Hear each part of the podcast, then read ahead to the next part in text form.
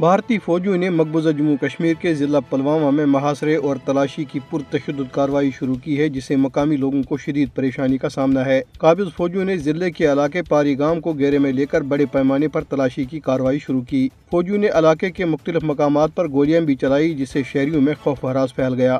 ضلع ڈوڑا کے علاقے ٹھٹری میں بھارتی فوج کی گاڑی نے دانستہ طور پر ایک موٹر سائیکل کو ٹکر مار دی، جس کے نتیجے میں ایک شخص جام بحق جبکہ دوسرا شدید زخمی ہو گیا۔ بھارتی فوج کشمیریوں کو قتل اور معذور کرنے کے لیے ہر حربہ استعمال کر رہی ہے۔ اس مضموم عمل کے لیے وہ بندوقوں کے علاوہ گاڑیوں کا بھی استعمال کر رہی ہے۔ بے گناہ لوگوں کو کچل کر موت کے حوالے کرنے کے واقعات آئے روز رونما ہوتے رہتے ہیں۔ کل جماعتی حریت کانفرنس کے رہنماؤں غلام محمد خان سوپوری، محمد سلیم زرگر، سید بشیر اندرابی، جاوید احمد میر میر شاہد سلیم، نریندر سنگھ خالصہ اور مولانا مصعب ندوی نے سری نگر میں جاری اپنے بیانات میں کہا ہے کہ بھارت انسانی حقوق کی کھلم کھلا خلاف ورزیاں کرنے والا ملک ہے اور وہ مقبوضہ کشمیر میں بین الاقوامی قوانین اور کنونشنز کو مسلسل پامال کر رہا ہے۔ انہوں نے عالمی برادری سے اپیل کی کہ وہ مقبوضہ علاقے میں وحشانہ اقدامات پر بھارت کا محاسبہ کرے۔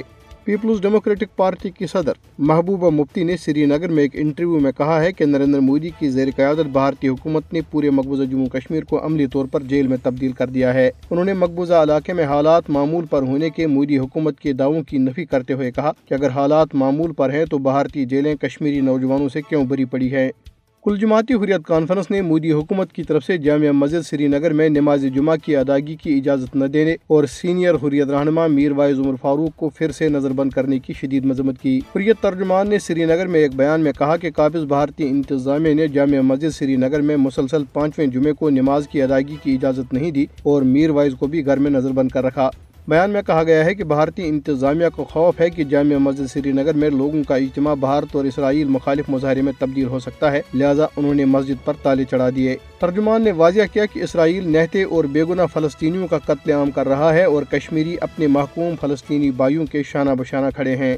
کل جماعتی حریت کانفرنس آزاد جموں کشمیر شاخ کے سینئر رہنما محمد فاروق رحمانی نے مسلمانوں کی تیسری مقدس ترین مسجد مسجد اقسا میں پچاس سال سے کم عمر کے فلسطینیوں پر نماز جمعہ کے لیے سیہونی پابندیوں کی شدید مذمت کی۔ محمد فاروق رحمانی نے بھارت کے غیر قانونی زیر قبضہ جموں کشمیر میں بھارتی حکام کی طرف سے سری نگر کی تاریخی جامع مسجد کو سیل کر کے کشمیری مسلمانوں کو اس میں نماز جمعہ کی ادائیگی سے روکنے اور میر وائز عمر فاروق کو دوبارہ سے گھر میں نظر بند کرنے کی بھی شدید مذمت کی۔